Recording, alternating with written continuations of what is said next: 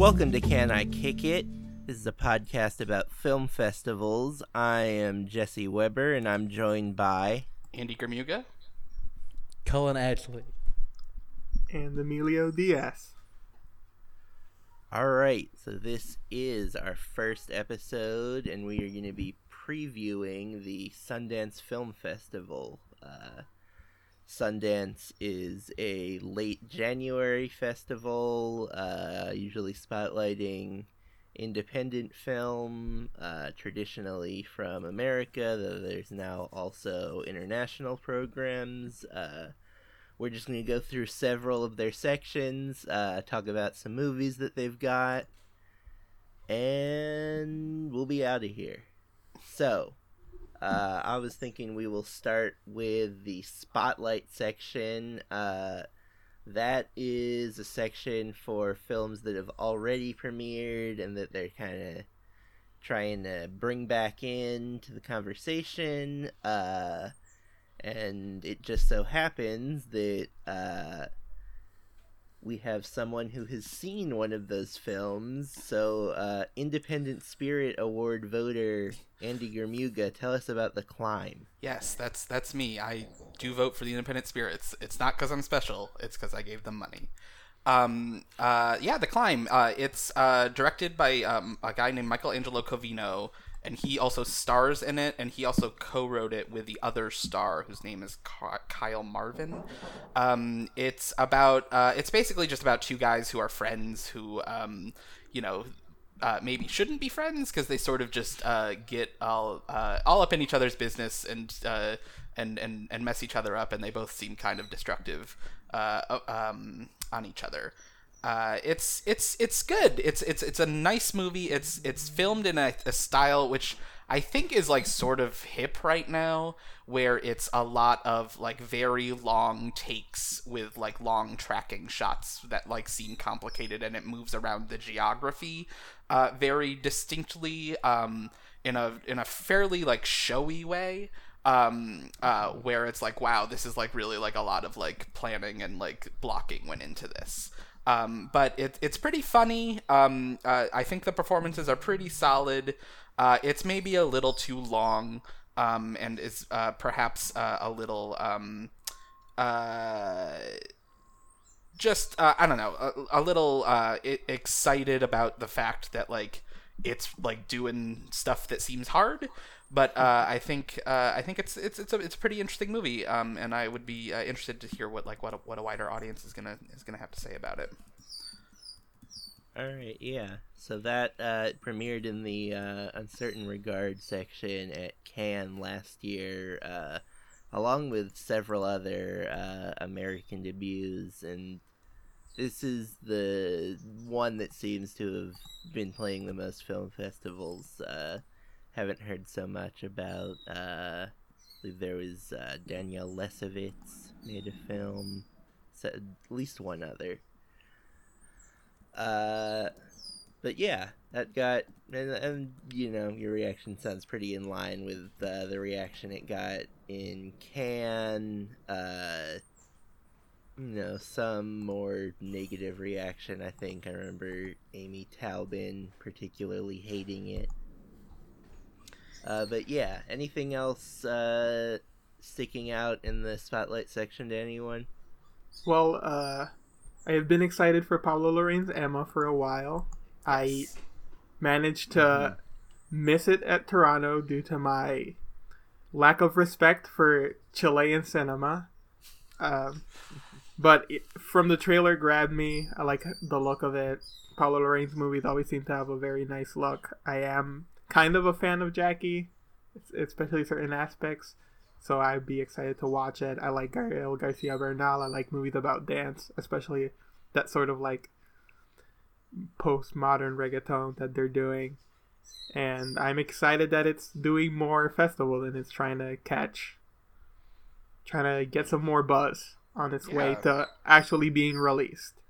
Recently got Yeah, and, distribution uh, too, so Yes, That's uh. Music Box, I believe, will be releasing it over the summer, and uh, the Climb uh, Sony Pictures Classics is releasing, I believe, in March. Uh, but yeah, Pablo Larraín, uh, super interesting filmmaker. Obviously made Jackie, which got uh, Natalie Portman her most recent Best Actress nomination. In that same year, he made Neruda, which is ostensibly about the uh, poet Pablo Neruda, uh, but really stars Gael Garcia Bernal as. Uh, uh, it's been a while. As a government agent who's uh, following Neruda, and uh, that I saw those two films back on back-to-back days at the Philadelphia Film Festival in 2016, and Neruda particularly, I remember being like, "Oh man, this is clearly a director like doing stuff like constantly breaking the 180 degree rule." That was big, yeah. He's uh, and of course the club the year before is uh, also doing some stuff. Real dark that one.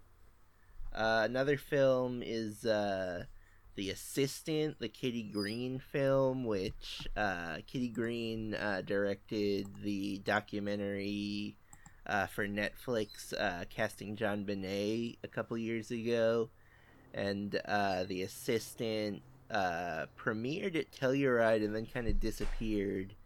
Uh, that's something that the Spotlight program is kind of used for bringing back stuff that maybe only played one festival.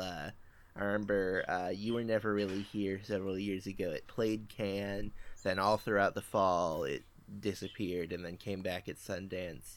And then that'll also happen with like one or two Telluride movies a year. Like I remember, uh, if anyone remembers, uh, I believe it's called Norman colon the moderate rise and fall of a New York fixer. That's another one that premiered at Telluride and then like disappeared and then came out and somehow made a bunch of money. I think That was Did the Richard Gere, Norman? right?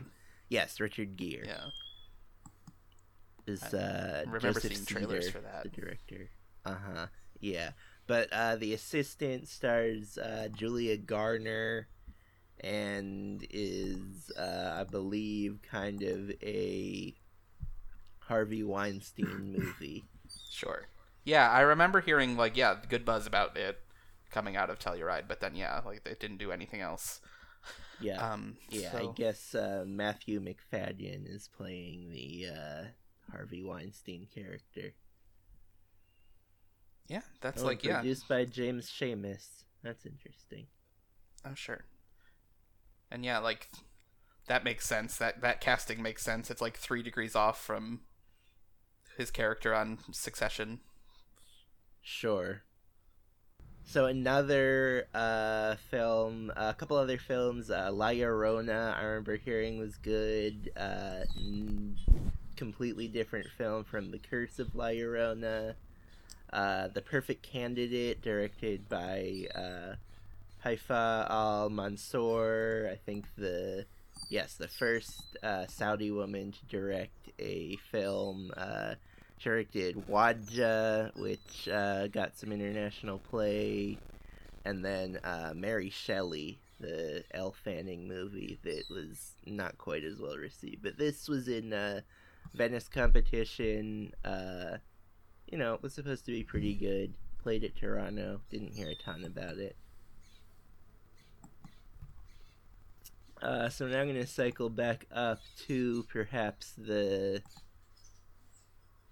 not necessarily the section with the biggest films, but the one that is awarded the top prize, the U.S. dramatic section. So uh, we can just kind of go down this page. Uh, anything anyone's heard about. Uh, first thing sticking out to me is Minari. That is a uh, it's a film directed by Lee Isaac Chung, uh, and it's uh, stars a young child, I think, but uh, Steven Yeun is playing his father, and it is going to be distributed by A24, so that's one to maybe look out for. Maybe we're looking at a fringe best supporting actor contender based on his uh, goodwill holding over from Burning. hmm Also got a Brad Pitt EP on that one. Oh, is it uh, Plan B too? Well, yeah, those always do well. the Plan B uh, A24 collaborations. Uh, there's uh, Never, Rarely, Sometimes, Always is uh, Eliza Hittman's new film. Uh, she directed Beach Rats a few years ago, which was uh, a success out of Sundance. Uh, I believe it has a release date already. I want to say April or March, somewhere in the spring.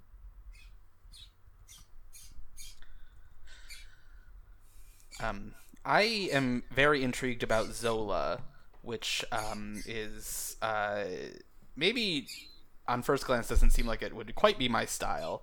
Uh, it's about um, uh, a, a, character named Zola who meets a character named Stephanie um, uh, as as a waitress, and then they they go across the country pole dancing together uh, in strip clubs. Um, I I am mostly it's mostly has caught my attention because it is uh, one it is based on a Twitter thread, um, which you know that's a unique uh, source material. Um, I do not know uh, if it if, if, if it breaks out, it would probably end up in adapted at the Oscars, but I'm sure that would be something they would have to think about. um, uh, and then um, the the the it's so it's adapted by uh, the playwright Jeremy O. Harris, who uh, has been really breaking out lately. His um, he's been uh, he had uh, his play Slave Play is on Broadway uh, for about another week or so as, as of the time of this recording, um, and uh, is has been a big uh, sort of uh, buzz hit, if not like a super financial hit. It's not it's done well enough, uh, but he has been uh, sort of reviving the image of like the the classic like. playwright who's a real character who like will show up on your talk show and like go viral at least as far as playwrights can um, and so he's really having a moment right now, and so I would be very interested to see whether uh, this film catches on and uh, continues to uh, extend that moment, or if it uh, would um, would maybe put a pause on it a little bit. Yeah, and uh, that's also directed by Janicza Bravo, who uh, directed Lemon a couple years ago and that's that was the film starring uh, Brett Gelman, who is her husband, and uh, Michael Cera. Uh, I really like that. That's a real weird, real specific. Uh, it's got a song called "A Million Matzo Balls" in it, sung by uh, Brett Gelman's family, including uh, Fred Melamed and Rhea Perlman as his parents. Has anyone looked at this movie? Uh, anyone else looked at this movie Nine Days with uh, Winston Duke? No. It sounds.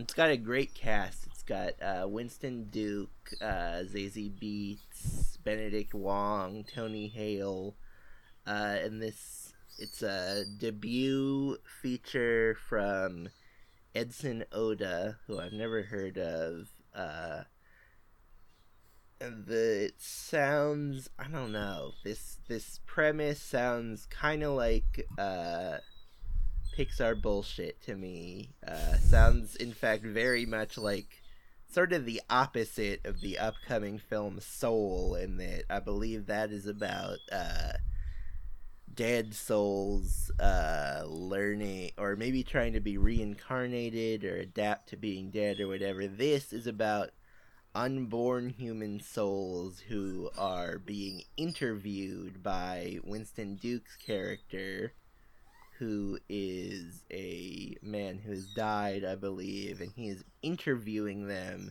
to see if they will have the privilege of being born. So I guess they get nine days to be tested. So I don't know, like uh, the Sundance description is comparing it to Charlie Kaufman and Michel Gondry, who, if he can uh, hit the highs that they hit, then maybe it works, and maybe it's one of the best movies uh, coming out. Could also see it being a disaster. Yes, sir. I would. The first thing on this list just alphabetically, is this movie called Blast Beat. It was directed by the Colombian director named Esteban Arango, who I'm not that familiar with. He seems like an up and comer. It uh, seems to tell the story of a couple of Colombian immigrant brothers who just moved to the states, which the story about Latinx people moving to the states always intrigues me. It stars Mateo Arias and Moises Arias, who Moises Arias you most people could know him as like the fifth lead on the Hannah Montana show on Disney Channel, but I think he's recently tried to make a jump to dramatic acting. I believe he's one of the leads of Monos, the movie that came out this yeah, year. He's he's been around for a while. He's in uh, the Kings of Summer. Um, he's in the Ender's Game movie as kind of the villain of that. But yeah, villain in scare quotes. yeah, I'm excited to see what he doesn't if he can finally like and I mean I guess not finally but like fully make the jump to like dramatic acting and go down mm-hmm. a Nat Wolff, Alex Wolff style career path and I'm excited to see that. Yeah, definitely. Uh let's see, what else have we got? We've got Palm Springs, which uh, stars Andy Samberg and is produced by The Lonely Island. Uh, sounds like a kind of standard sort of man-childy movie. Uh, it's also starring uh, Cristin Milioti, J.K. Simmons, Peter Gallagher's in it, so that could be interesting. Yeah, good cast. Yep. Uh, and then probably my most anticipated film of the festival is uh, Shirley, uh, the new Josephine Decker film. Josephine Decker, of course, directed Madeline's Madeline, which I think was probably the best film that played at Sundance in 2018. Uh, that starred um, Helena Howard, uh, who I don't think has acted since then, uh, who's someone that Decker found uh, in a high school acting competition, and then uh, Miranda July as her mother, who we'll be talking about a little later, and uh, Molly Parker is her acting teacher, and that was just this really fascinating movie about a uh, young woman who's part of this experimental acting group, uh, and it's just the really maybe the most formally inventive movie I've seen in the last few years. Uh, and so this new movie, Shirley, we don't know a ton about, but it appears to be a movie in which Elisabeth Moss plays Shirley Jackson, the writer, uh, and also stars Michael Stuhlbarg as her husband and then uh, Logan Lerman and Odessa Young as two younger writers who are uh, staying with the older couple. Uh, Is this gonna just be yeah. a Who's Afraid of Virginia Woolf riff? Because I could be into that. Uh, entirely possible. Uh, the uh, description on the Sundance website says that the younger couple is given free room and board uh, from Stanley Hyman, the Michael Stuhlbarg character, uh, and they're told that they just have to uh, kind of look after the house and after Shirley Jackson. Yes, I am. I'm also very interested in that. I love Elisabeth Moss uh, in basically everything, mm-hmm. um, and of course, uh, I do have a rooting interest as uh, my high school does like to brag that Shirley Jackson went to my high school. yeah, and uh, produced by uh, Christine Vachon uh, Vachon. I should learn how to pronounce that name. Who has produced most of Todd Haynes's films does not yet have distribution that I'm hoping will be one of the big pickups of the festival because I'd like to see that get out to a wide audience. Uh, Josephine Decker's already signed on to her next film, which is going to be the second of the A24 Apple collaborations, and she's going to be uh, adapting a uh, young adult novel. Uh, another movie is uh, Save Yourselves, which is kind of another one of these uh, good casts, not so premise sounds a little little too twee, maybe. Uh, this is starring uh, Sunita Mani, uh, who is a member of the Cocoon Central Dance Squad. They did a film called Snowy Bing Bongs that was produced by the Daniels of uh, Swiss Army Man. They also uh, appeared several times on the Chris Gethard show. And then John Reynolds, who's uh, kind of alt comic, uh, came out of Chicago, moved to New York, was part of this kind of annoyance crew. Uh, including like uh, Connor O'Malley, Carmen Christopher, some great guys. Uh, and so they are starring as uh, a couple who goes to spend some time in the woods to unplug themselves uh, and then emerges to find out that the world has ended. Always a bummer. Yes. Uh, but yeah, uh, John Early also in that. Uh, Gary Richardson, another uh, an SNL writer, another guy from that kind of Chicago to New York annoyance crew. Uh, yeah. I feel like there's every year at Sundance there's one of those we're the only two people on Earth movies. Wasn't there one with Peter Dinklage last year, or was that two years ago? It was a year or two ago. It was uh, Peter Dinklage and Elle Fanning, I believe. What a combo! Yep. Uh, so yeah. So next we've got. Does anyone have anything from the U.S. documentary competition they want to talk about?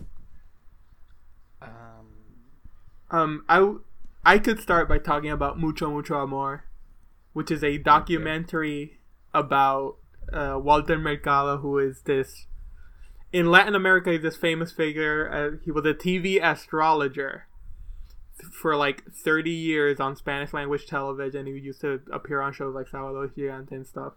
And he was a very like flamboyant Liberace esque figure that people that just like stuck with people's minds. People thought he was funny. People enjoyed the whole thing. It, it, and it was especially interesting because he was a person with who was that flamboyant and like openly gay in Latin American cultures, who are like not as receptive to that sort of behavior as other parts of the world. So it would be it's going to be very interesting to see a movie about him and the things he might have had to go through in his career, especially since he passed away this year, or I guess last year at this point because it's. And yeah, the title "Mucho Mucho Amor" is referencing his sign off, which used to be him saying "Mucho Mucho Amor" and blowing a kiss, which was always a good, nice thing to see on television. Sure.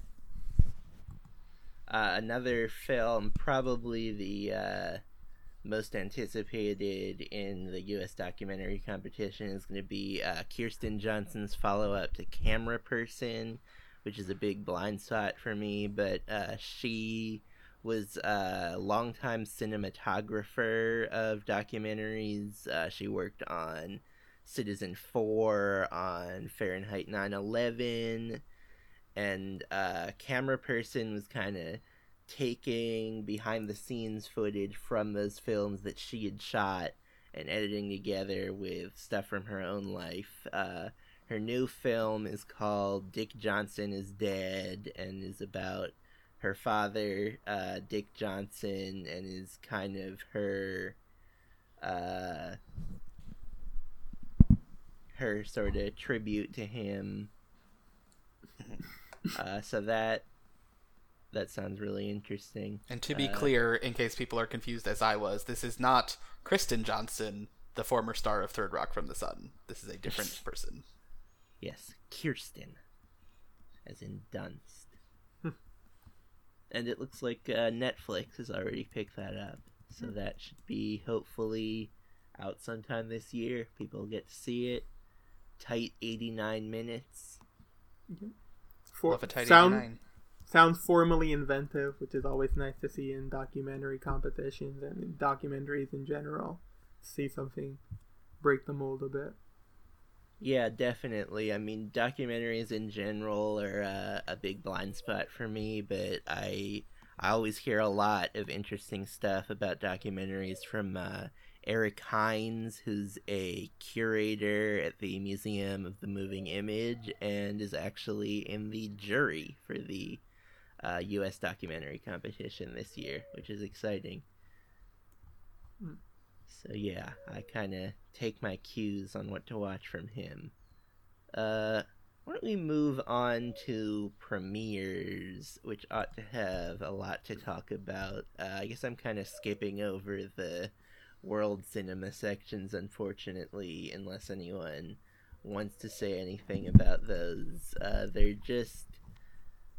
Uh, I think just because they're it, they're more directly competing with festivals like uh, Berlin and even Cannes for titles. Uh, they, you know, sometimes there's one or two titles that might look a little buzzy beforehand, and sometimes uh, a couple things might come out with a little more buzz, but I can't say that anything is like sticking out as uh, obviously something to see there. I, I will that- say, Uh, you go ahead, Colin. I say Possessor, which is Brandon Cronenberg, David Cronenberg's son. Oh, yeah. It's uh, Christopher Abbott and Andrea Riseborough.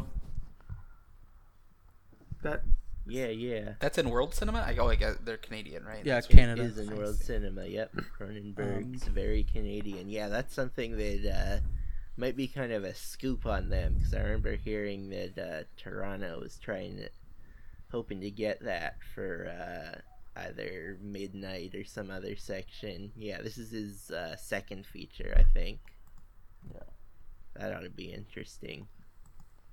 Yeah, I don't think there's any versus- sort of um, big information out about it. Just like a few sort of stills. Uh, pretty intense looking sci-fi horror drama. You know. Is the original Cronenberg involved at all? Is Like as a producer, or is it all, all the kid?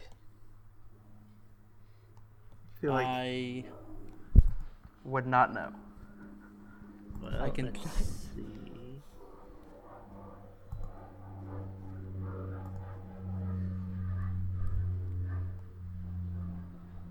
nope, seems to be all him. Yep. Good a on him. number a number of executive producers, none of whom are uh, David Cronenberg, and Jennifer Jason Leigh is also in it. Star Sean of uh, maybe my favorite uh, Cronenberg film, eXistenZ, along with Jude Law.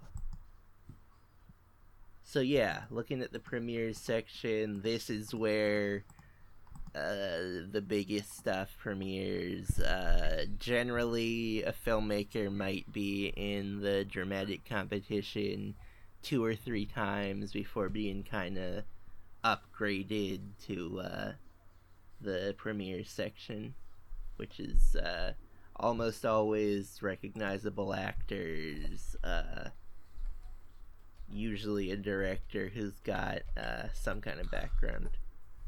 So yeah, just starting at the top, let's start off with uh, Downhill, Jim Rash and Nat Faxon's uh, Force Majeure remake. What do we all think of Force Majeure? Have not Great. seen it. Yeah, me neither. I mean, I guess Colin has seen it. So, what are your thoughts on the idea of Uh, I mean- remaking it? I guess with remakes, I'm of the mind that the original movie's still there, so any remake is just fodder. Um, if it's good, that's good. If it's bad, I still have the original to watch. Um, I, the trailer looks fine. It definitely looks like a remake. Uh, it definitely is more um, jokey outwardly than the original is. hmm I'd say medium expectation, like nothing. J- Uh, Dreyfus always great. Yeah. Will love- Ferrell less so. I like Will Ferrell. Yeah, I like. Yeah, when he tries, especially, I'm usually into what he's Yeah. doing.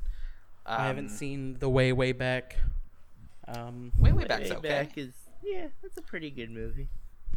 Um, Sam Rockwell. quite good in it. Also, just want to point out there is Jesse Armstrong is on the screenwriting team for this, and he uh, Yes. also another Succession uh, uh, Buzz Buzz Factory over there. Yep. Yeah, Zach Woods also in this. Uh, always exciting to see him. Uh, yeah, I mean, I for some reason until the trailer came out, I was under impre- the impression that they had uh, swapped the genders of the leads, and that uh, Julia Louis Dreyfus was going to be the character who kind of uh, instigates the plot. But that seems to not be the case. Yep. Also, it's a. I guess it's a skiing movie in a skiing town, so I guess it'll be in the right sort of setting for people to be down for downhill. Maybe people will be too horrified by their own lives reflected back at them. Yes. Let's see, what do we got? We've got Viggo Mortensen's directorial debut. That nah, I can't imagine that being good. Oh, but he's also writing and acting in it. Well, I don't know. I guess everyone would have been excited about this a year and a half ago. Uh, maybe. Maybe, maybe people haven't turned on Viggo as much as uh, as I feel like they have, as I have. Yeah, I Hey, mean, uh, yeah, that one that one-two punch of uh of Captain Fantastic and Green Book, Right. uh, did not do him much favors in my eyes. Right, so we maybe have to go back more like uh, two, three years to uh, lose Captain Fantastic as well. Yeah, but who knows? Maybe he's also taken some cues from uh, Cronenberg in his uh, low key family drama.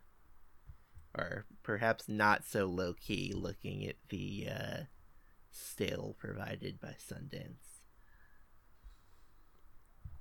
Hey, Uh, I, we've got I enjoy Lance Henriksen's acting. Good in Aliens. What else Sure. do you want to talk about? Uh, We've got uh, Four Good Days from uh, Rodrigo Garcia, who is a frequent Glenn Close collaborator. Uh, Albert Nobbs, the film uh, Things You Can Tell Just by Looking at Her, which has been entirely forgotten, but I watched on a whim about a year ago and is pretty good. Uh, this stars uh, Glenn Close and Mila Kunis as a mother and daughter pair. Uh, Mila Kunis' character is a uh, drug addict who is trying to get sober and who uh, goes to her mother for help. And uh, Glenn Close's character is less than accepting. Uh, you know, sounds like pretty standard stuff, but Yeah, Rodrigo Garcia, he's done some interesting stuff. Uh, yeah. you know, he's done a lot of real uh, ensemble uh He kind of goes back and forth between kind of big ensemble stuff, multiple plot lines, and then this kind of narrower stuff. The narrower stuff, like Albert Nobbs, maybe tends to be a little less interesting, but he did direct. um it was just called The Last Days of Jesus Christ, in which uh, Ewan McGregor uh, plays both Jesus and the personification of the devil trying to tempt him. So who knows? Maybe he's gonna bring something to this one too. Yeah. Uh, Mila Kunis is an interesting one to me. I guess her peak of respectability was in Black Swan, and then she sort of really hasn't done much else. I think that people are like, oh yeah, Mila Kunis is like one to watch. Um, Yeah. she's truly She's, terrible uh, in Oz the Great and Powerful. Um, There's the moms movies. oh right, yeah, she's one of the b- bad moms. Yeah, you know what? I recently rewatched Forgetting Sarah Marshall and was largely disappointed by the rewatch. Uh, just like didn't kind of looked terrible just visually. I thought it didn't really hold up super well, but I thought that she was phenomenal in it. Really, really stuck out to me. Uh, We've got Horse Girl, uh, directed by Jeff Baena, uh, director of Life After Beth, uh, the movie starring uh, Joshy, starring Thomas Middleditch, and then uh, most recently The Little Hours.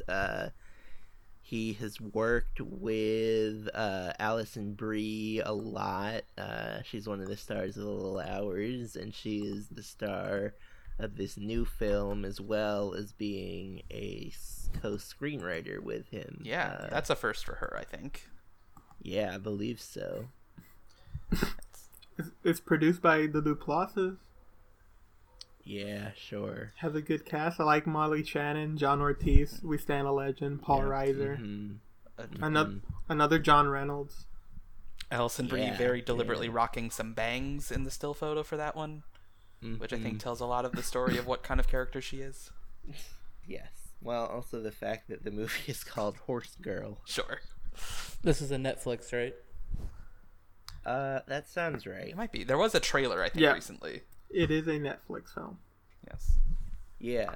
Yeah, there's always someone who's popping up in uh, at least two uh, films. Uh, I'm glad it's John Reynolds this year. That should be a lot of fun. I mean, I remember uh, there was the the Kristen Wiig year, uh, which then led to uh, Mike Ryan's uh, Abracadabra bit. Oh yeah, which a he- classic. Yes. Everyone should uh, go seek out Abracadabra, a movie that does not exist. but a great story. Um, we did we did skip over herself, which I'm sure is not of interest to most of you. Uh, it is the director of the director Phyllida Lloyd who directed uh, uh, the movies uh, Mamma Mia and The Iron Lady. So not a strong track record, uh, I would say. She is a very respected theater director. Um, and she is. This is like a little bit of a smaller movie. It looks like it's just sort of zing, uh, zooming in on uh, an, an Irish uh, single mother of two girls who uh, has to figure out a housing situation, and so she starts building a house. And so, um, you know, that could be uh, interesting, or it could be uh, cloying. Uh, so uh, I'm sure we'll we'll hear which direction it goes in. Yeah, that's uh, produced by Sharon Horgan, I noticed. Oh, Yeah, uh, we've got uh, something with Benedict Cumberbatch and Jessie Buckley. Dominic Cooke is a director. Uh, oh, he did. Uh, is he another theater guy? I think so. Yes, I'm not as familiar with him, but he's his name does Yeah. ring a bell. He did uh, On Chesil Beach, which uh, that didn't sound. Good. Oh right, he he's making the Follies movie. That's his why his name rings a bell with me. Uh, he directed the recent revival of Follies, which is you know a big uh, musical, uh, which Yes, was well received. Sundance, was nominated for ten Olivier Awards. Yes, uh, it was a pretty big deal. There is a National Theater Live filmed version of that that I have not yet been able to see, much to my chagrin. Uh, but um, but he recently announced that he would be adapting, uh, I believe, his production into a feature film, um, which uh, is something that uh, I would be incredibly excited to see. This movie, whatever. I like I like Benedict but Cumberbatch okay, and Jessie Buckley's uh, got a lot of promise. Rachel Brosnahan is also in it. Then, slightly more exciting, we've got Kajillionaire, uh, Miranda July's first movie in almost 10 years, starring Evan Rachel Wood, Richard Jenkins, and Debra Winger. Uh, it seems to be, it's been billed as kind of a heist movie. Uh, uh, Jenkins and Winger playing uh, Evan Rachel Wood's parents. Uh, and then uh, Gina Rodriguez, I think, is kind of a interlocutor. But yeah, Miranda July. Uh, I would not expect a standard heist movie. Uh, the Future, her last film, uh, got some real weird stuff going on. Uh, starring her and Hamish Linklater and uh, a wonderful cat. Recently making experimental Instagram films. Yes. She's an interesting person. She's always attached to cool stuff. This is an Annapurna movie. Also, pl- Plan B, it seems, because Brad Pitt and Megan Ellison are both attached to it. Yes, yeah, that is that is one of probably Annapurna's last movies. Unless it hits big, maybe I it'll. mean, yeah, it could be the one. Yeah, maybe. People like heist movies. Anything. Uh, Fandango is telling me to reserve my seats for Dolittle. Do we all need to take a pause to do that? Absolutely not. I've already bought out a theater for Dolittle. I'm not worried. All right, Dolittle coming to Germany, Colin. Um, I would imagine so. Not hot on my radar. It's okay to be scared. Right. hmm All right. Uh, Liz Garbus is making her uh, fiction film debut after directing uh, "What Happened, Miss Simone," uh, a number of uh, acclaimed documentaries. Uh, two Academy Award nominations. Uh, this film has an excellent cast starring uh, Amy Ryan, Thomasin McKenzie, and Lola Kirke. Uh, sounds vaguely similar to Gone Baby Gone in that it involves uh, Amy Ryan and uh, a child going missing. Uh, this one looks like it may involve uh, sex trafficking. So yeah, should be. Uh, I would imagine it is uh, based. Yes, it's based on a true crime novel. Mhm. True crime novel.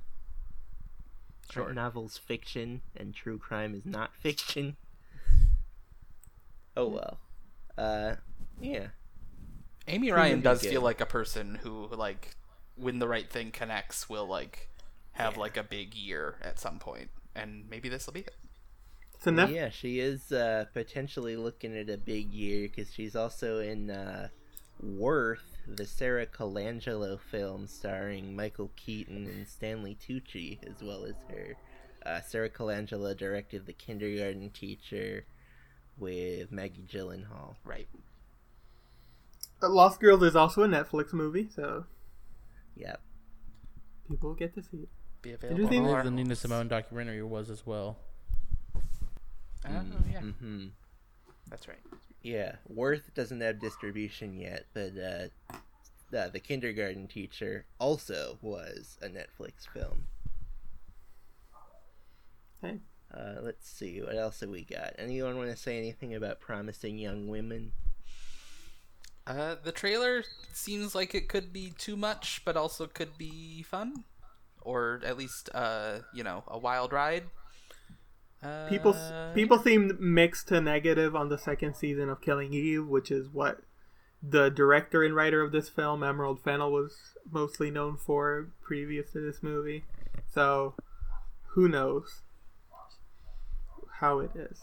I I am interested in seeing a kind of aggressive premise like this, uh, starring and directed by a female. So.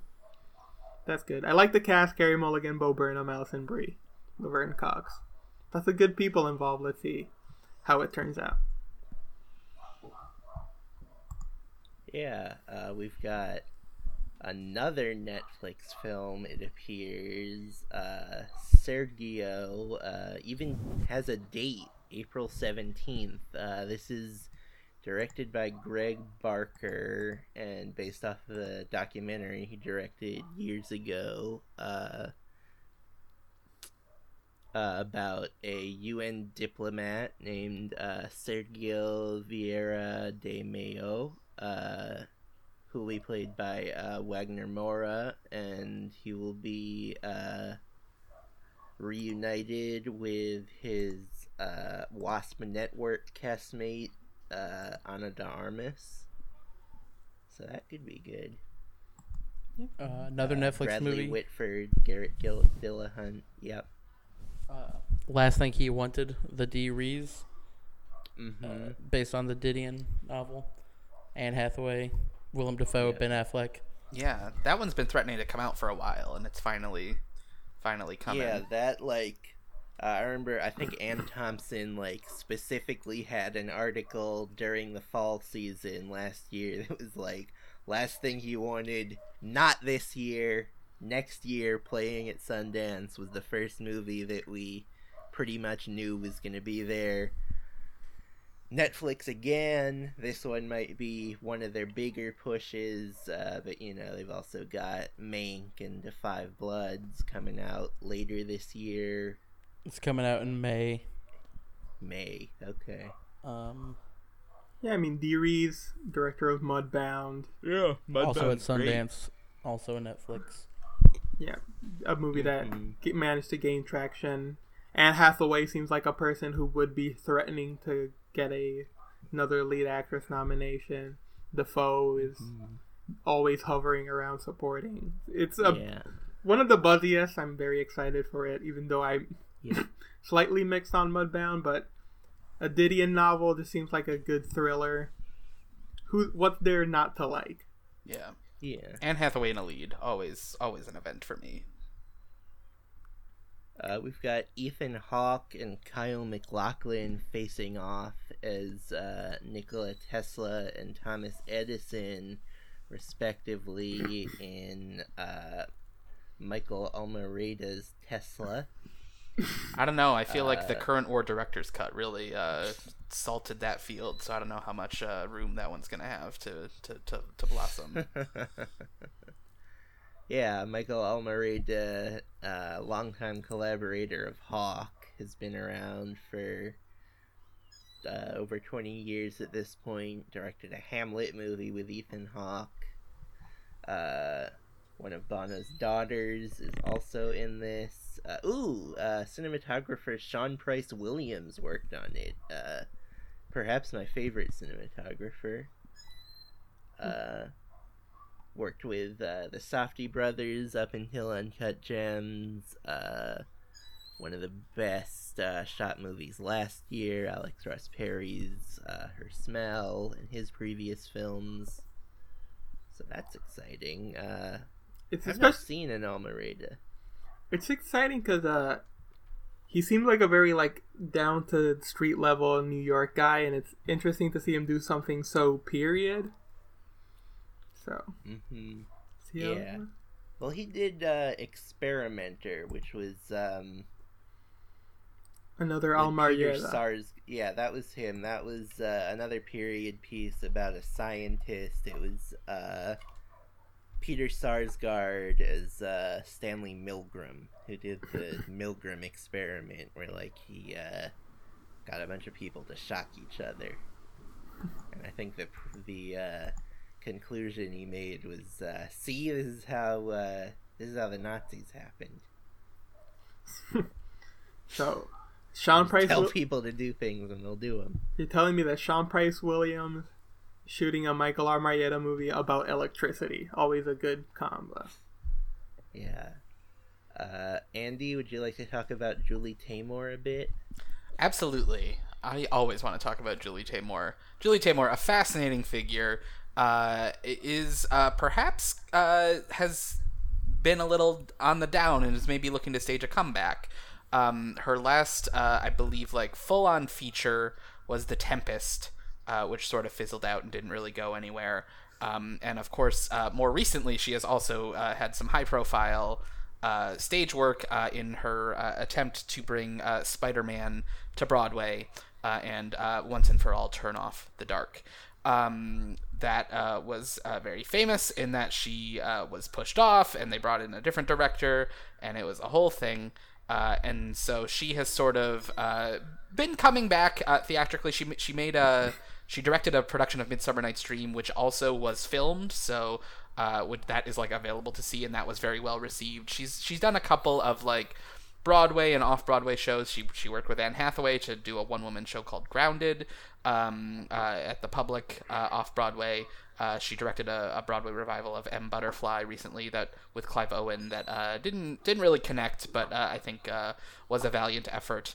Um, and this is a, a take on Gloria Steinem, that is seems to be some sort of bifurcated structure in that it has both Julianne Moore and Alicia Vikander uh, playing Gloria Steinem at different points in her life. Um, uh, will definitely be really interested to see what kind of uh, visual flair Julie Taymor can bring, as, as she is uh, somewhat known for, I would say. Uh, she's also collaborating with the playwright, playwright uh, Sarah Ruhl on the script, uh, who um, has written uh, some very interesting things, including a play that I saw that really has, I think, interesting things to say about um, like feminism and, and, and, and the role of women called In the Next Room or the Vibrator play. Uh, so I'm very interested to see all that collaboration um, uh, there. That that that uh, all the the female forward creative team really interesting. Mm-hmm. Um, and of course, uh, who doesn't love uh, Julianne Moore uh, in a wig? Yep, and talking about visuals, she's also collaborating with costume designer Sandy Powell and cinematographer Rodrigo Prieto, both uh, Oscar winners. Yeah. So uh, yeah, that's definitely uh, one to watch. Mm-hmm. Yeah. Uh, let's see. Is it time? Yeah, it's time for me to talk about yes. the Nest. Jesse talks the Nest. The Nest, starring Carrie Coon, our finest actress, as well as uh, Jude Law. Uh, a pretty been... okay actor. Yeah, he's pretty good. He's uh, great. Good looking man. Uh, Jan Rog himself. Yes. Uh, this is Sean Durkin's uh, long awaited follow up to Martha Marcy May Marlene. Uh, long awaited both in that uh, that previous film was released in 2011 uh, also played sundance and proceeded to play the Un Certain Regard section at Cannes. Uh, starred Elizabeth Olsen as a woman escaping from a cult, and Sarah Paulson is her older sister. Uh, that is a phenomenal film. Uh, that was a year in which the Oscars just bafflingly fucked up uh, Best Actress. They left out Elizabeth Olsen for Martha Marcy May Marlene, as well as uh, like Tilda Swinton didn't get a nomination for We Need to Talk About Kevin. Uh, even like uh, uh, Kristen Wiig would have been a great nomination for uh, um, Bridesmaids, but instead we got Meryl Streep winning for the aforementioned The Iron Lady. But yeah, this new film the second way in which is long awaited is that uh, throughout all of last year it was uh, seemingly finished, had been shot. Uh, I did hear at one point that it had gotten into director's fortnight, but they were hoping for a bigger premiere, maybe Venice or uh, Toronto, but seems to have uh, decided again uh, against that and is taking this big Sundance premiere. Uh, so uh, Jude Law and Carrie Coon are playing a couple. Uh, Jude Law playing uh, he is a British man playing a British man who uh, decides to take his family back to England. Uh, is a period piece set during the 1980s. Uh, uh, some social critique in there. Uh, yeah, sounds really excellent. Uh, again, ooh, and uh, director of photography uh, Matthias Erdely, who worked on uh, both of uh, Laszlo Nemes's films, uh, Son of Saul and Sunset, which are phenomenal looking movies. Uh, uh, composers uh, Richard Reed Parry of Arcade Fire, so that should be fun. Yeah, yeah, it's another uh, real big one. Always ready for another year of Coon. She's also got um, uh, Ghostbusters uh, Afterlife, I guess is the subtitle, which uh, you know that could be a hit. Um, she's she's blonde in that movie, so that's fun. Uh, yeah, love Carrie Coon. She's always incredible. Yep. Proxima Midnight herself. Yes. Okay. Uh, Wendy, another long-awaited follow-up. Uh, Benh Zeitlin's follow-up to Beasts of the Southern Wild, for which he received nominations in Best Director and Best Picture. Uh, this is one of two Peter Pan takeoffs playing the festival this year. Uh, and yeah, I have uh, heard it is not great, unfortunately. Uh, will be released by Fox Searchlight in February. Which Yeah, is- Maybe from the speaks to- trailer, you can tell it's like uh, very similar looking to Beasts of the Southern Wild, which for me that's basically all that movie had going for it was its look and its score. Um, but who knows? You know. Yeah. Yeah, you know, there's always movies that uh, test pretty poorly and then turn out to be quite good. I'll say in terms of like Disney adaptations, that one looks better than Lion King or Aladdin. I know it's not really the same thing at all, but Sure, yeah, I uh, would certainly see it before either of those films. But yeah, uh, I skipped over The Father, starring Oscar winners Olivia Colman and uh, Anthony Hopkins. Uh, looks like a classic bad dad movie. Yeah. A lot of theater people on the creative team of that one. Mm. What's uh, Florian Zeller from? Uh, I don't know any of his work. Um, hmm uh, he's French. Um, Sure. uh, the Christopher Hampton, who is like the co-writer, I believe, has done is like a is as a fairly well-known translator. So like he will like Ah. he is the guy who will like translate your French pl- play into English and like make it into a hit. And yeah, uh, it is based off of Florian Zeller's French play. So Yeah.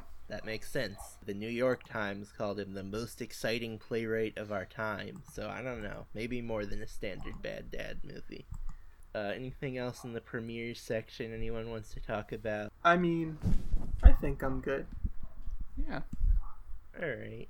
Uh, then what about documentary premieres? That's got some high profile stuff. Yeah, there was one in there that I was really excited to see, um, uh, which is called um, Giving Voice. Um, it's directed by James D. Stern and Fernando Vienna. Vienna. Um, uh, James D. Stern uh, directed uh, Every Little Step, which is uh, a documentary that I truly love, uh, which is about the casting of the Broadway revival of A Chorus Line, uh, which is, you know, it's kind of a brilliant move because the Chorus Line is all about the casting of a Broadway musical. Um, and that was just one of the most exciting documentaries I've ever seen, and I really love it. Uh, re- again, returning to the theatrical uh, uh, realm with Giving Voice. Um, which is about the uh, August Wilson uh, monologue competition, uh, which is held uh, every year on Broadway, where uh, high school students from all over the country perform August Wilson monologues in competition with each other. Um, always love uh, a zoom in on theater kids uh, trying their best uh, and and and learning uh, and and experience and many of them I'm sure experiencing the big city for the first time. Um, uh, probably something that uh, is right up my alley and that I will love and that maybe people people won't other people won't be as excited about that, but that's okay. I can have some things that are just for me. Yeah, uh, Fernando Viena has the co-director has some uh, interesting credits too. He was the editor of Crank High Voltage, as well as having uh, worked as an editor with uh, directors such as Francis Lawrence, Michel Gondry, uh, but Marc Webb. uh, so yeah, that could be interesting. That sounds cool. Uh, we've got the uh, Taylor Swift movie. That's another Netflix movie that I could not be paid to see. I Uh, that one is very dependent on reviews for me. I think Taylor Swift could be the fascinating subject of a documentary as a person who is extremely famous and as a consequence gets a lot of stuff projected onto her regarding political views, feminism, and certain and certain aspects of just messiness. That if sh- given proper access and prodding, I could see her being a good subject for a documentary. But it also could just be like, uh, look at Taylor Swift, how she's great and struggled thing that is very boring, and you could not pay me to see either. hmm There's another documentary called Happy Happy Joy Joy the Ren and Stimpy story, which seems to be a documentary about the making of Ren and Stimpy and the history behind it and it's breaking the mold in terms of animation on television and weirdness that is generally accepted on television. Ren and Stimpy, you know, was a did precede and like inspire such things like Rocko's Modern Life and SpongeBob. So it's would be interesting to see a documentary charting its influence. Yeah. Well, and and the creator John Kricfalusi uh, has uh, had uh, some not so uh, flattering stories come out about uh, him as an individual to work with and for recently, uh, and I'll be interested to see how that is handled in that. hmm Uh, there's uh the currently untitled uh Kirby Dick and Amy Ziering film. Uh, they directed The Invisible War in 2012, which was about uh rape in the U.S. military.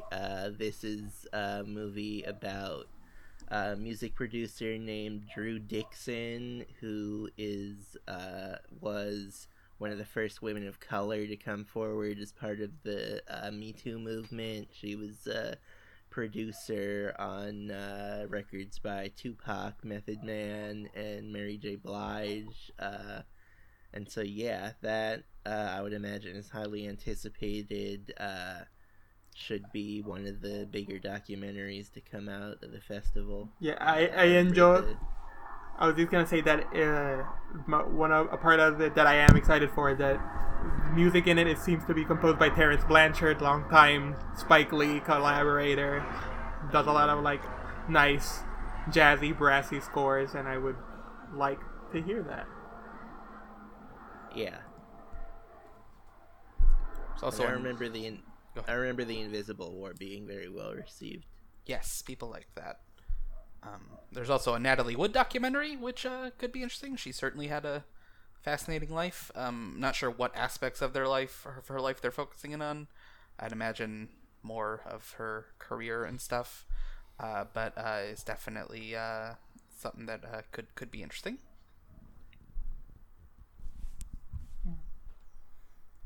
Yeah, so we've got uh the next section, uh, which is kind of transformed over the last few years. It tended to be kind of it. It's always been a section for new filmmakers. Uh, in the past, it's tended towards movies without high-profile casts. That's been broken a little bit the last few years. Uh, they'd always have a few movies with uh, some bigger people. Uh, I think that that's a section that uh, produced a lot of really interesting films in like the 2014 to 18 kind of period. Last year, I don't know that anything particularly interesting came out of it. Uh, but you know, they perhaps will be back next year. Yeah, I mean the biggest movie uh, last year was uh, Daniel Scheinert of the Danielses, uh, The Death of Dick Long, which is not uh, got some decent reviews, some less decent reviews. Uh, but also wasn't. It was you know Daniel Scheinert is a relatively high profile uh, filmmaker, so that was kind of a weird thing to be there, given that his uh, last film co-directed with uh, Daniel Kwan uh, was in the premiere section, I think. Swiss Army Man. Uh, but yeah, so this year and next we've got a new film from uh, Lawrence Michael Levine, who has traditionally been uh, Sophia Takal's writing partner. Uh, they kind of will co-write movies and uh, kind of uh, switch off on directing. They worked on uh, Green together. Uh, um, always shine uh but she has done some of her own projects recently she just directed uh black christmas and so she produced this but did not co-write it uh so this is more of a solo project for him and it stars uh aubrey plaza christopher abbott and sarah gadon as a trio of artists uh which is it's quite a good cast. Uh, if nothing else, uh, I really liked Green. I liked Always Shine, which of course uh, Sophia Takal directed both of those. Uh, but he co-wrote on. I don't think I've seen any of the films he directed, but those have also been uh, well received in the past. He did uh, Wild Canaries, right? Yes, yeah, that's him. That's his uh, highest profile uh, directorial work. Uh, there's something called Omniboat, which I've been hearing about for a little while. A uh, a This is- a fittingly an omnibus film. Uh, it's got a number. It appears to is an omnibus film that has to do with a boat. Uh, the subtitle is a fast boat fantasia. Uh, and it's got directors like uh, the Daniels of Swiss Army Man, as just mentioned, uh, Hannah Fidel of The Long Dumb Road, Terence Nance of uh, what's his movie called? Space Jam 2. Uh, formerly of Space Jam 2. Uh, Um, kicked it- off of that project. uh, the HBO show uh, Random Acts of Flyness, uh, Flying Lotus collaborator. Uh, an oversimplica- an oversimplification of her beauty is the title I was looking for. Uh, and then uh, Phil Lord is also credited as a screenwriter on it, which is interesting. Seems like Robert Redford is in it, and I assume in some section. Obviously, founder of Sundance, so it Yep. seems like a big project for them. Yeah. Seems interesting. Would like to see this. hmm Yeah, that'd be fun. It's another movie called Spree, which seems to be about a young up and coming social media person, starring Joe Keery of Stranger Things, also Kyle Mooney and David Arquette, and Sasheer Zamata. So very Sundancey. Seems like the type of thing I would hate. More power to them. yeah, some uh, good people in the cast. Uh, I don't know anything about Joe Keery, but the rest of the cast, uh, yeah. Uh, the Midnight section, uh, let's see, uh, highest profile film in there, which is one of the uh, opening night films that'll be playing this Thursday. Uh, Justin Simien's Bad Hair, which is kind of horror tinged movie, I think,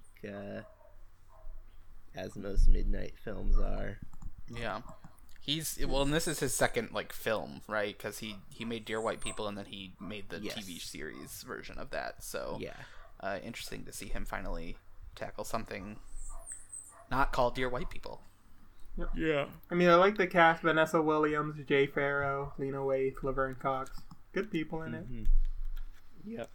I guess the second highest profile thing is The Nowhere Inn, which was written Right. by Carrie Brownstein and Annie Clark, better known as Saint Vincent.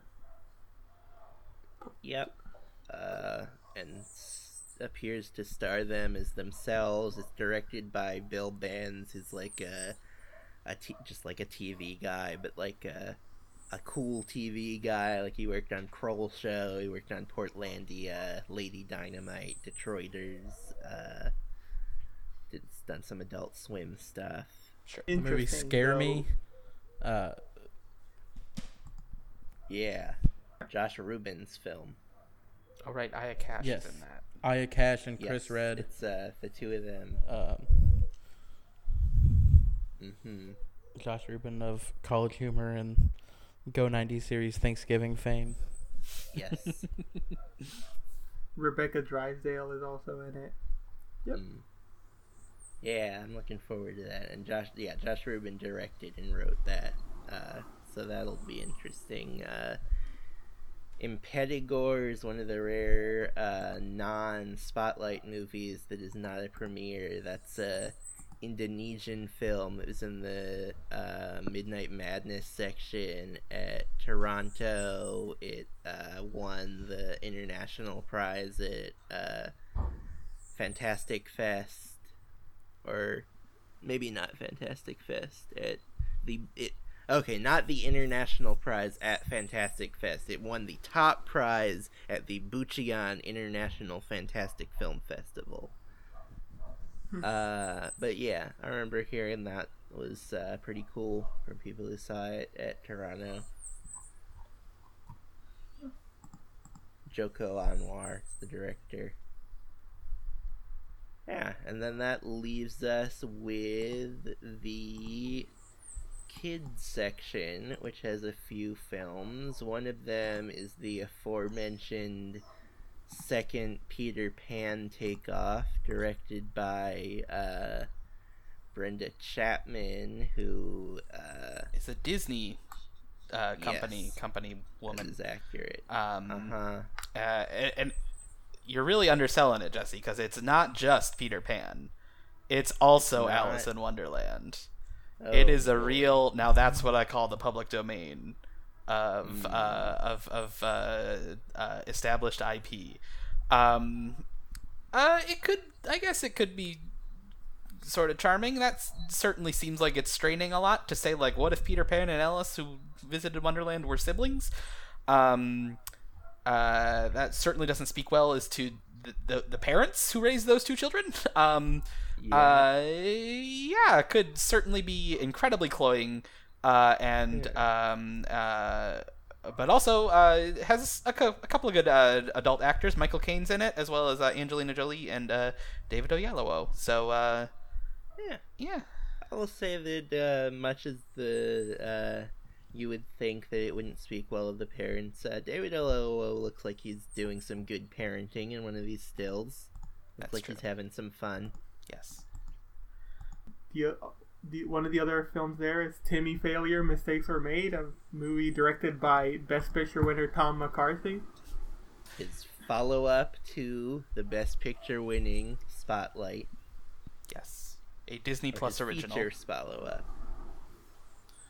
It is. It's Um, it's, uh, It of course has uh, a Fegley in it, but not the Fegley you're thinking of. No Oaks here.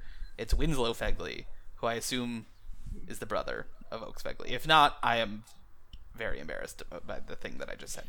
Uh, also in the cast, uh, I feel like you should be embarrassed either way. should I? I mean, I'm always just embarrassed. Like, I don't know if I'm more embarrassed than usual. Um, uh, and then we also have Wallace Shawn, of course, the great Wallace Shawn, uh, who makes anything uh, better with his presence. Big ups to the God Wallace Shawn. mhm. Yeah, that, yeah, that's uh, I guess one of our big uh, studio movies playing here. Yeah. Uh, we got any uh, wrapping up thoughts on Sundance? Well, I mean, there's also the special events section, which seems to have a couple Ah. of big things. A Yeah, couple- there's like a yeah, there's a big like Hillary Clinton documentary that's premiering there. Um, uh, and then a couple of Lin Manuel Miranda projects that I'm like very interested to see. One of which just seems like a standard like, hey, look at this cool thing that someone did about Freestyle Love Supreme, his like improvised uh, freestyling uh, rap group, um, who recently are finishing up a run on on Broadway.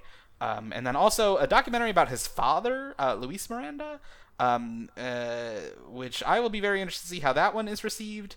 Uh, his father, uh, notably the subject of a fairly critical uh, uh, uh, article recently uh, definitely has uh, certain corners of um, political uh, engage, poli- politically engaged Twitter um, scratching their heads a little bit about uh, about uh, his actions.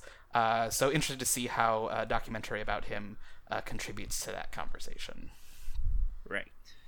Also, a William Friedkin documentary about the making of The Exorcist. It seems. Yeah. Something about Lance Armstrong, uh, Max Docu- Richter. Yeah. McMillions, Steve- which at, I believe at some point was to be made a movie with Ben Affleck, is now it's a Oh right, documentary. that, the, yeah, a- right. The, mono- a doc- the- yeah, now is a documentary produced by Mark Wahlberg, which is about, I believe, a, a heist to win the McDonald's Monopoly game. Well, I think it's about how McDonald someone at McDonald's rigged McDonald's Monopoly. Uh, I think that was the story. I don't know. It's 162 minutes, so Jesus. quite a doc. oh, it's uh, it's the first three episodes of a riveting docu series. Uh, okay, that makes sense, I guess. Yeah. It's Oh, gonna like be HBO uh. HBO. Yeah. That Yeah. Uh, they've got some TV, but I don't think anything uh, particularly notable there. Uh, a documentary uh, series by Steve James. He did uh, Right. Dreams. Yes, yes, yes. Um, I think America to did Me is that at what it was called? yeah, that was his uh, series last year, right? Yeah, Bing Liu was part of that series. Who did Mm-hmm. The Gap? Steve James, a legend. All right. So a lot, a lot to look for. Mm-hmm. Yeah. Any predictions I mean, for winners? I mean, winners at Sundance are weird. Like, uh, often there's not been really a successful winner since like uh, Whiplash, I think. Yeah, because what last year was Clemency. Yeah, Right. Clemency won the juried award, and then I think the yeah the audience award was Brittany runs a marathon.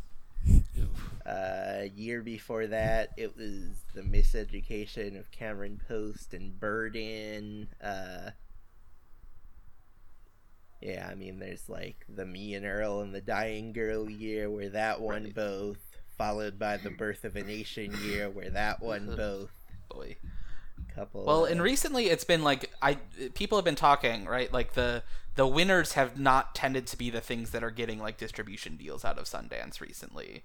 Um, Right, I, yeah, I I recall know- that being a topic of discussion yes, after last year. Miseducation of Cameron Post particularly like struggled. I think it didn't get any distribution till later in the spring and was put out by like Vertical Entertainment or someone like that. Uh, and then I, uh, in 2017, I don't feel at home in this world anymore. Uh, Macon Wow. Blair's film with Melanie Lynskey that went to Netflix and might have even been Netflix going in. Uh, the audience award was Crown Heights, which I only vaguely remember. Uh, apparently adapted from uh, This American Life episode. But so yeah, awards. What do I think is gonna win the dramatic? What looks like a dramatic award possibility? my guess. I'm gonna go. Oh, you go ahead. I'm gonna say never, rarely, sometimes, always. Seems like the weird titled, like, sort, Hmm, sort, sort of pedigreed thing that could win. Mm-hmm. I'm gonna put in my predictions as uh Minari wins the jury award and Zola wins the audience award. Mm. That definitely feels possible. I might I might just endorse that. I'm gonna go. Save yourselves wins jury, and uh, I'll put audience on Shirley. It's a bold prediction. Josephine Decker winning an audience award. Hey, but if I'm right, It's her time.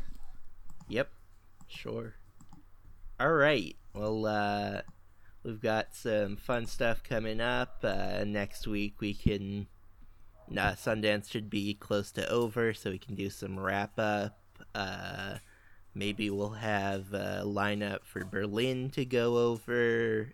Uh, and yeah, we've got some more fun stuff. Uh, we're planning perhaps after the Berlin Film Festival, towards the end of uh, February, we've got uh, something fun planned for uh, looking back at 2019. So look forward to that.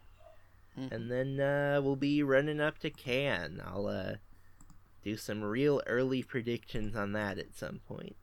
Uh, and then we're looking at a lineup in mid-April, and that happening in uh, um, May. Uh, we've got potentially a few of us attending some festivals. Uh, I am hoping to be at the uh, Maryland Film Festival in uh, the at the first weekend of May, which will uh, have a lot of this stuff from Sundance. So hopefully, I'll be able to talk about that more, and uh, perhaps also from uh, South by Southwest and Tribeca, a couple of uh, upcom- a couple more upcoming uh, uh, sort of lower tier American independent festivals, and then. Uh, we might have Cullen giving us a dispatch from Berlin. I don't want to promise that, but uh, that would be fun.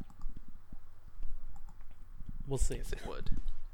Yep, we'll see. So, uh, anyone want to plug anything? No.